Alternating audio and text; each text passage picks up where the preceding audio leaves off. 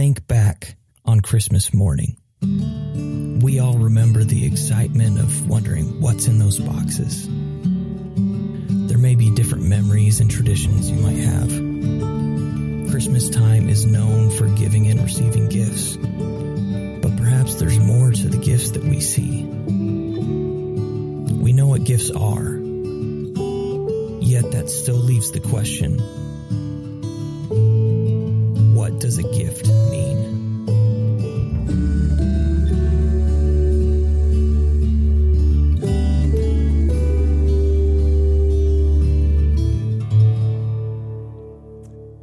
so glad you guys are here today. This month, we're focusing on the very first Christmas gifts ever given, which were the ones given to Jesus. And so the entire month is really launched off of this one single verse in Matthew. It's Matthew chapter 2, verse 11. It says this about the wise men. It says, They entered the house and saw the child with his mother, Mary, and they bowed down and worshiped him. Then they opened their treasure chest and gave him gifts of gold, frankincense, and myrrh. Now, God never does anything at random, never does anything without some purpose and meaning behind it. So we're looking at these gifts, and last week we began looking at this gift of gold. We said gold has always meant riches and maybe even more so power. We talked about this was a gift for kings, and then said that, that Jesus is, whether we know it or not, whether we like it or not, he is King of all kings, Lord of all lords, which is the gift of gold given to him. And we talked about how probably none of us would want to be under the absolute rule and authority of any human king, right? I doubt that if you would, I know that I would not. But we said Jesus is not only one with all power, he's one that is completely righteous. In other words, every single thing he does is good, nothing bad. We said he knows everything, he has all wisdom, and he has this deep, abiding, perfect, pure, infinite love for you. This is who he is. He's King of Kings, and that's the kind of king he is. And so that's the kind of king that we're called to put our life under the authority of. That, that was gold. Frankincense is the one we'll talk about today. Gold, frankincense, and myrrh. Frankincense was, at the time, was this very expensive, fragrant perfume that was used throughout uh, much of the world. Israel used it. It comes from this boswellia tree. There's this um, gummy resin from the tree, and when it's processed out, it makes this sweet smelling perfume that's called frankincense. In Israel, they most likely imported it from Arabia. They couldn't grow it or produce it where they were at. They most likely imported it. So you can trace this back, you can trace this back to the Old Testament. The most common usage that you would have in mind if you knew the Old Testament of where it was used would be the tabernacle or the temple. The temple had replaced the tabernacle. You would think the most prominent place that frankincense would show up would be in the tabernacle or temple. And the most prominent person that would use frankincense was the high priest. He was a high priest. So um, this is going to be important to understand, and many of you do already. Everything in the Old Testament points toward Jesus. Every single thing in the Old Testament points toward Jesus, gives us a better understanding about, about who has come and who Jesus is. And so I'm going to walk you back to, to where frankincense was most prominently used in Old Testament times and, and begin to uncover the deep significance of Jesus being given frankincense soon after his birth. So, uh, in Moses' time, which was historians don't know exactly 1200 BC, 1400 BC, God comes to Moses and the people of Israel and says, I'm going to do something different that's never been done. I'm going to pitch my tent among you. I'm going to move into the neighborhood. In other words, I'm going to let you draw close to me. And, and quite literally, he said, I'm going to pitch a tent here, which was the tabernacle as it would be. This was unheard of in the ancient world. You can study the ancient world and, and all of the gods of the ancient world. None of them would draw close to the people. None would pitch a tent and live among the people. So God says, I'm going, to, live among you. I'm going to give you this gift of deep proximity to me. He said this tabernacle will be a, a holy sanctuary which is where the tension and problem comes from. No problem for God. He's perfect and holy, but, but every single person among them, the same would be true of us. Every single one was a sinner. And scripture talks about God not being able to, to, to reside in the presence of sin. It says he's this consuming fire. And so now he's going to set up a tent and live near them, invite them to draw near. How do you get close to the sun without burning up? How do you enjoy the light and warmth of the sun when it's no longer 93 million miles away? So God would say to them, I'm going to show you the way to build this tabernacle. Very precisely the way to build it. And I'm going to show you the way to approach me safely in this tabernacle. I will show you the way to approach me in the tabernacle. So, so we can grasp this. I'll, I'll cover it in a broad way. But this is what the tabernacle was like. There were three rooms in the tabernacle. The courtyard was the biggest room. If you would imagine with me that this entire room is, is the tabernacle, the courtyard would be the biggest room. So maybe it would be the entire space from here this direction. And everyone was allowed to come to worship God in the courtyard. All of the Israelites were invited to come worship God in the courtyard. There was this second room called the holy place. It was smaller than that.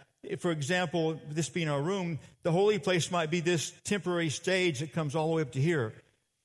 And only the priest could come to the holy place and worship and minister God to God in the holy place. And then the third room was the Holy of Holies, which would be, in our example, this stage. And there was this, uh, there's this dense, thick, some say maybe even several inches thick curtain that totally separated the Holy of Holies from everything else and everyone else. There was this dense curtain there, and this is where you would most intimately meet God and experience Him. And no one was allowed to enter except the high priest, and then only one time a year. No one except the high priest in that one time a year, the day of atonement, could he enter. So, this is what he would find every day, but most importantly on the day of atonement. He would find in the, in the holy place, this second room, right up against the curtain leading to the Holy of Holies, he would find this altar that was completely inlaid with perfect pure gold. So there's this presence of gold there. He would burn incense that had, had three products in it, but the base product was frankincense. So there's this gold altar, the incense, he would burn frankincense, and he would anoint the, the uh, altar in the area with this anointing oil, the base, biggest component of which was myrrh. So the, the way that God gave uh, is, is surrounded by this gold, frankincense, and myrrh. So the high priest would um, authentically be sure his faith was in God, and he would hopefully authentically repent. There were some rituals he would go through that would show cleansing of sin, and then he would carefully part the curtain and hold his breath and walk in. And if he was really repentant and had his faith in God, then God would accept him, and he would have this brief time so intimate to God in the Holy of Holies, and he was there to represent all of Israel. He was their representative. They couldn't go there. God said, ha- There'll only be one. There'll be the high priest. He'll represent all of you.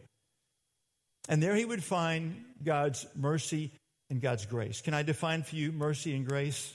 In this case, mercy, mercy was not getting what he deserved. He was a sinner like all of the others. And God is this consuming fire. How do you draw close to the sun without getting burned? And, but he would experience God's mercy. He didn't get what he deserved, which was death in God's presence. Grace, however, is getting what he didn't deserve. Getting what he didn't deserve. In this case, it was getting to step into the very presence of God, which signified he'd been forgiven. Every single sin forgiven. And it signified for the Israelites, for all of them that had genuine faith and repentance, it was this symbol to them, the significance that they were totally forgiven but a year would pass and he'd be back again at the Day of Atonement, and they would do it again and again and again down through the centuries. They did it in the tabernacle again 12 to 1400 BC, all the way until 960 BC. Solomon builds the temple then, and the temple takes the place of the tabernacle. It's designed exactly the same way. Same three rooms, same components. You get right to the verge of where you're going to enter the Holy of Holies, and there's this gold at the altar. And frankincense is burned, and this anointing of myrrh that's taking place there year after year after year. The temple's built nearly a thousand years pass. 960 or so years pass. And on a given day, when the priest would be there just on the edge, the Holy of Holies, in the presence of gold, frankincense, and myrrh, six miles south of the temple in Bethlehem, Jesus is born. And with days, within days or within weeks of that, these wise men, these strangers to Joseph and Mary show up. What do they bring Jesus? They bring him these gifts of gold, frankincense, and myrrh. I've wondered if Mary began to put the pieces of the puzzle together. She would be steeped in the Old Testament. She would know all that I've told you and so much more. She would have never seen the holy room because only priests could go there. She would have never seen the gold altar never close enough in that room to smell that frankincense burned, never actually see that myrrh, that oil anointed there, but she would know all about it. It says in Scripture, different times when events occurred around Jesus' life, it says that she pondered them deeply in her heart. So I find myself wondering, was she beginning to make a connection? I mean, all of these years, God's saying, I, I have come to pitch my tent in your midst so you could draw close to me. But I'm a, a, consuming fire. There's only one way to do it. You have to do it the way I show you. And the way there's this gold, frankincense, and myrrh. And now all of a sudden, her baby's born. She understands he's the Messiah all of a sudden. And these strangers show up. And what do they give him? Gold, frankincense, and myrrh. The focus today is on this frankincense, the significance of what that would be like. And so, so they would be burning this frankincense. Um, from year after year, 30 years, 33 years past, they've been doing this all this time. Jesus would answer the question of one disciple, and he would say this in John 14, 6. I am the way, the truth, and the life. No one comes to the Father but by me. All of those years in the temple on the edge of the Holy of Holies, God's saying, There is one way you get access to me. There's one way. And, and part of the picture is this gold, frankincense, and myrrh. And Jesus comes on the scene and says, I am the way, the truth, and the life. None come to the Father but by me. So the high priests are the primary user of this frankincense.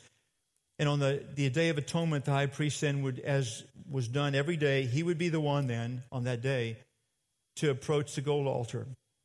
He'd be the one to burn the frankincense. He'd be the one to anoint with, with myrrh.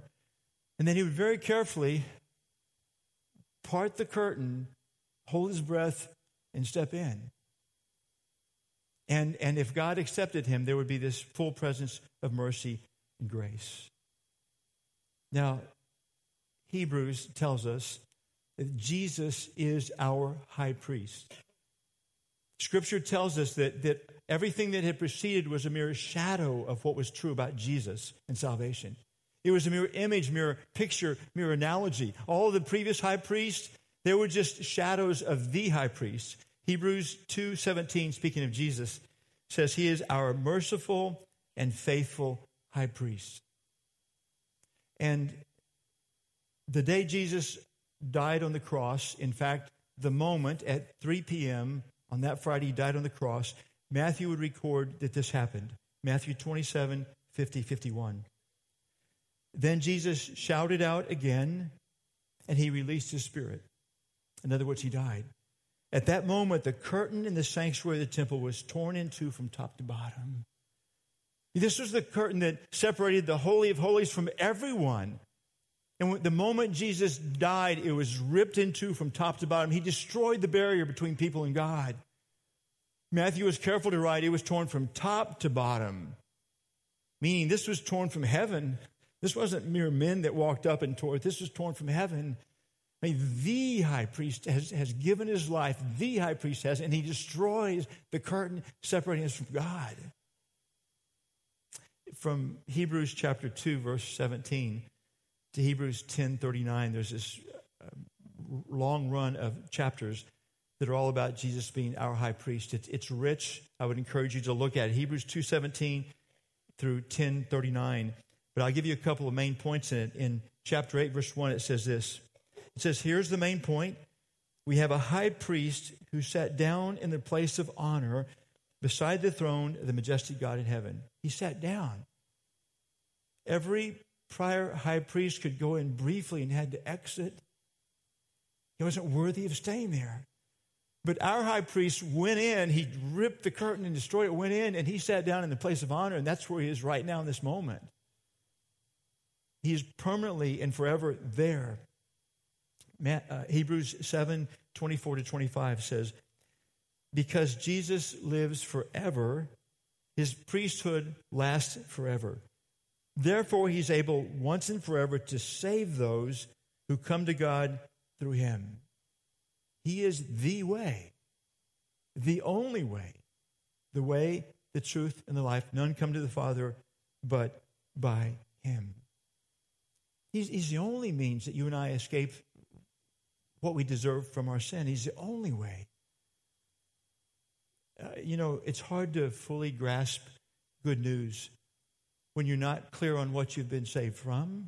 I struggle with that, and I struggle with it around this matter of Jesus uh, being the high priest and Jesus destroying the curtain between me and God and Jesus opening the way. And I struggle with, with deeply appreciating that because I often fail to realize what I'm saved from. And I think you probably often fail to realize that as well. So let me give you an illustration that might help, one that's, that's more tangible, one that's current. And honestly, it's one that might be very tender to some of you. Uh, if, if so, on the one hand, I would apologize. On the other, I would say, if, if you are moved by emotion by this, even the idea of this, if it helps you be more deeply moved by what Jesus has done, then I'm glad I touched a tender spot in you.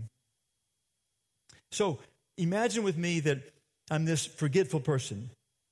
Well, actually, I am a forgetful person, so I'll just say that. So I am. So just imagine with me that this last August the 1st, that I began to wonder if I'd actually renewed my FEMA flood insurance. It was kind of gnawing at me on August the 1st, and and so I went to my closet and I reached up on the top shelf where I keep my important documents and I pull them down. I begin to rifle through them. And I find the FEMA flood insurance and I find that, that I actually had renewed it. And so there's this like little wave of peace. There's a little bit of peace of mind I get. And maybe even a little bit of happiness, a little bit of joy. But if you had rung my doorbell five minutes after I found it, I would have probably said, Hey, how you doing? You'd ask how I was doing. I would have forgotten all about it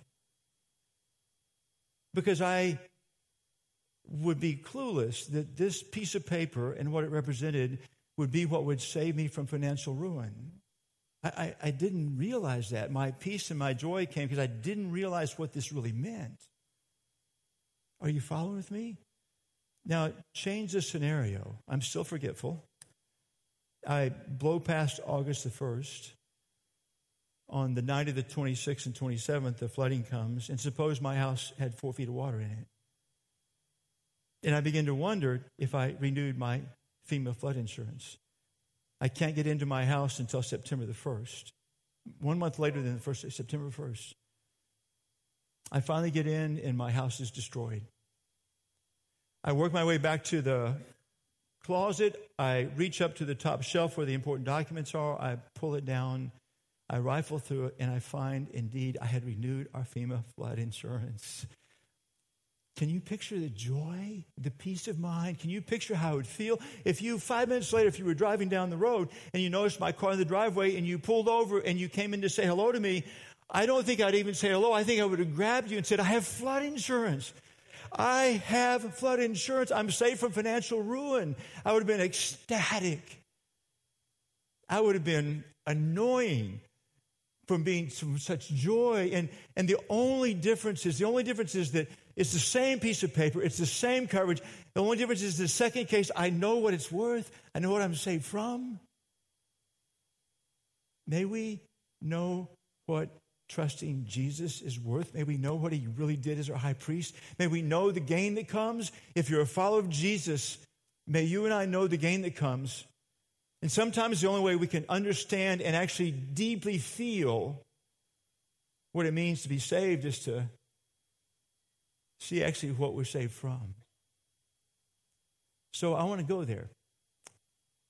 In the middle of this Hebrews section, Hebrews 4, verses 12 and 13, says, For the word of God is alive and powerful. And the word of God has two meanings. One is uh, the Bible, Scripture, the other is Jesus. And both could be met here. The Word of God is alive and powerful. It is sharper than the sharpest two edged sword, cutting between soul and spirit, between joint and marrow. It exposes our innermost thoughts and desires. Nothing in all creation is hidden from God. Everything, everything, everything is naked and exposed before his eyes. And he is the one to whom we are accountable. He knows every single thing about me my life. Every single thought exposed to him, every single word exposed to him, every single action exposed to him, every single one, everything. And he is the Holy One, the righteous one to whom I am accountable. How many sins have I committed? Thousands, tens of thousands. Don't look holier than thou. You have too. In the same position I'm in. And he is this consuming fire. Sin can't reside in his presence. And he sees everything about me. Everything about me. And the outcome of that should be death, and much worse than that, hell. And that's just the truth. That's just the truth. That's what I deserve. It's what you deserve. Apart from faith in Jesus, that's what I would get. Apart from faith in Jesus, that's what you will get. In fact, if you don't know Jesus and that doesn't change, then that is your future. It's that bad. It's that bad. But the writer of Hebrews doesn't stop there. He goes on in verse 14. So, because of this, God sees and knows everything about me and you. So then, since we have a great high priest who has entered heaven, Jesus, the Son of God, let us hold firmly to what we believe. This high priest of ours understands our weaknesses, for he faced all the same testings we do, yet he did not sin. So let us come boldly to the throne of our gracious God. There we will receive his mercy and we will find grace to help us when we need it most. The one that knows everything, he understands. He walked this planet for 33 years. He was exposed to all the same temptations you and I have. The only difference is he never sinned. And rather than to hold that over us, he, he uses that on our behalf. You know how the high priest, all those years, he would go into the temple, he would do all this ceremony of cleansing, he would authentically repent, and God would somehow give him grace and say, You're cleansed, your sins are forgiven. And Jesus shows up as the high priest, and there's nothing to forgive. he is perfect and pure. He, he walks in the ripped curtain sits at the throne, you know, beside the throne of God in the place of honor, and he represents us. He represents you and me. Which means when the moment I put my faith in him, began to live a life of faith in him, then, then he imparted this righteousness to me and said, he, he, didn't say, Look, wait till you die, then you can approach the throne. It's now. Let us, let us now come boldly to the throne of our gracious God. There we, we will receive his mercy, and we will find grace to help us when we need it most. Again, mercy is not getting what we deserve. What I deserve, what you deserve, is death and hell. That's just reality. And, and if you've placed your faith in Jesus, you're not going to get that. You don't get, I don't get what we deserve.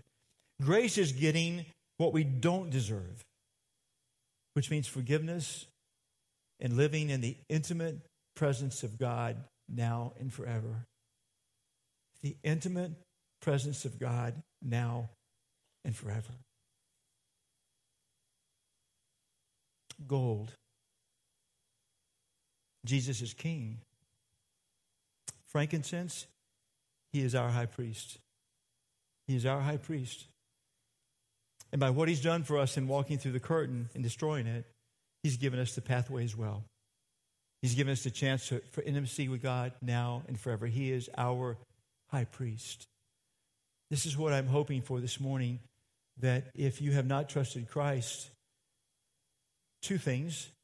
You would understand that you're a sinner too. And on your own, you deserve death and hell, like everybody else.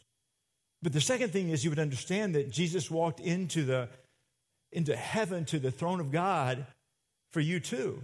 He went to represent you. And the moment you were to begin a life of faith in Him, then you'd be able to walk in boldly as well to the presence of God. You wouldn't get what you deserved in death and hell. You would get what you didn't deserve of beginning to live in the intimate presence of God. That's what I hope if you don't know Him now, that you would understand that.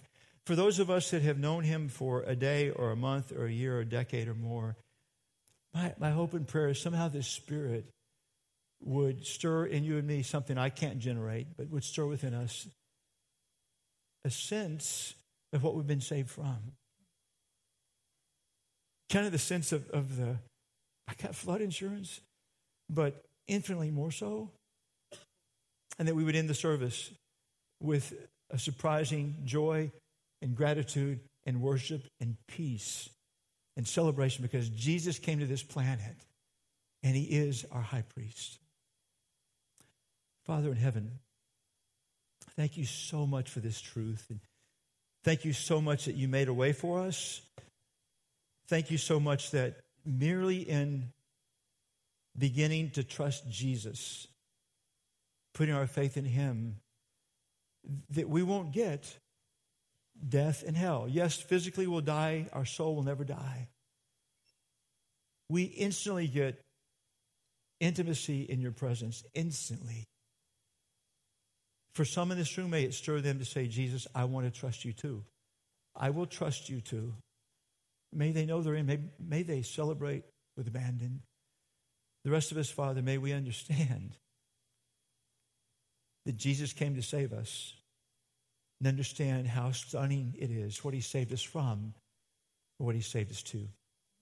I pray this with great hope and expectation. In Jesus' name, amen.